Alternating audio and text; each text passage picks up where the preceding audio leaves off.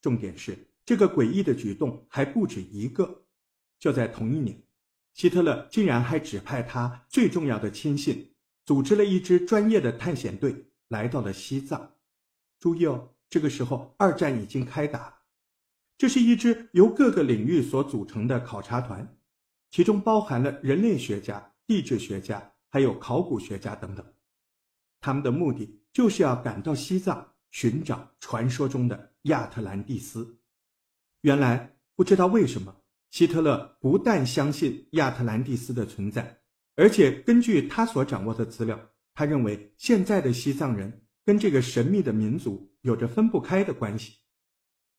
他希望来到这里，抢在所有的国家之前找到传说中的亚特兰蒂斯的后裔。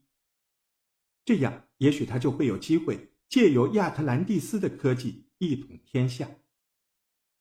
经过一段时间，考察队伍终于来到了西藏，并开始与当地的人接触。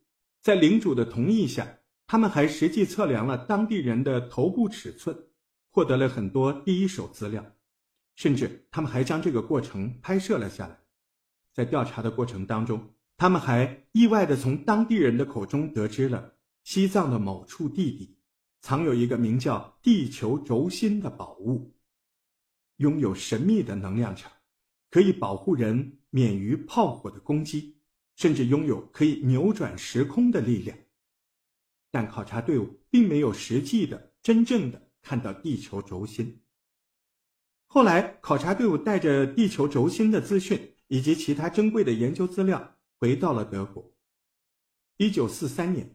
希特勒在斯大林格勒战役中损失惨重，一看大势已去，不甘心的希特勒决定再度派遣由哈因里希·哈勒所领导的队伍二度前往西藏。他们这次的目的只有一个：找到地球轴心。这个过程中，海因里希·哈勒还曾经被英军逮捕，不过直到1944年，他才终于来到了西藏。他没有忘记希特勒交代的任务，他开始积极的寻找地球轴心。一九四五年，等不到地球轴心的希特勒结束了自己的生命。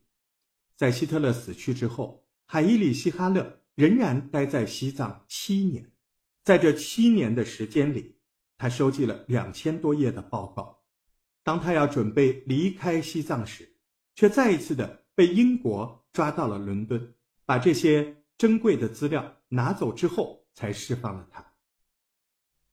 后来，美国也加入研究这批珍贵资料，而且美国还将这些资料列为机密，需要等到二零四四年才可以公布这批资料的研究成果。提到这里，也许会有一些朋友在想：西藏真的有这么神奇吗？如果真的这么神奇，有没有什么证据呢？二零零四年。美国哈佛大学的医学院博士就曾经组织了团队，针对西藏喇嘛的脑部做过实地的研究。研究后发现，喇嘛的脑部真的有异于常人的能力。除了有哈佛大学的博士去过西藏以外，在一九三零年代，还有另一名牛津大学的医学院博士扎尔也曾慕名来过西藏。当时他很幸运地亲眼见证了传说中的。漂浮术，重点是他还拍下了照片。除了照片之外，身为博士的他当场做了一份非常详细的笔记。他告诉大家，喇嘛他们是怎样让石头漂浮起来。在他的笔记当中，他还特别的标识了石头的大小。原来这颗石头高度达到了一点五公尺，宽度在一公尺左右。可以看得出来，这可不是一颗小石头。在距离石头六十三公尺的地方，站着十九位喇嘛，他们以半圆形的弧度围绕着石头，其中六个喇嘛吹奏长号角，另外十三个喇嘛操作着不同大小的金属器物。在这些喇嘛身后站着两百位喇嘛，他们会随着音乐开始耸肩。一开始石头一动不动，但没有多久。石头就开始不停的左右晃动，然后石头开始稳定的上升。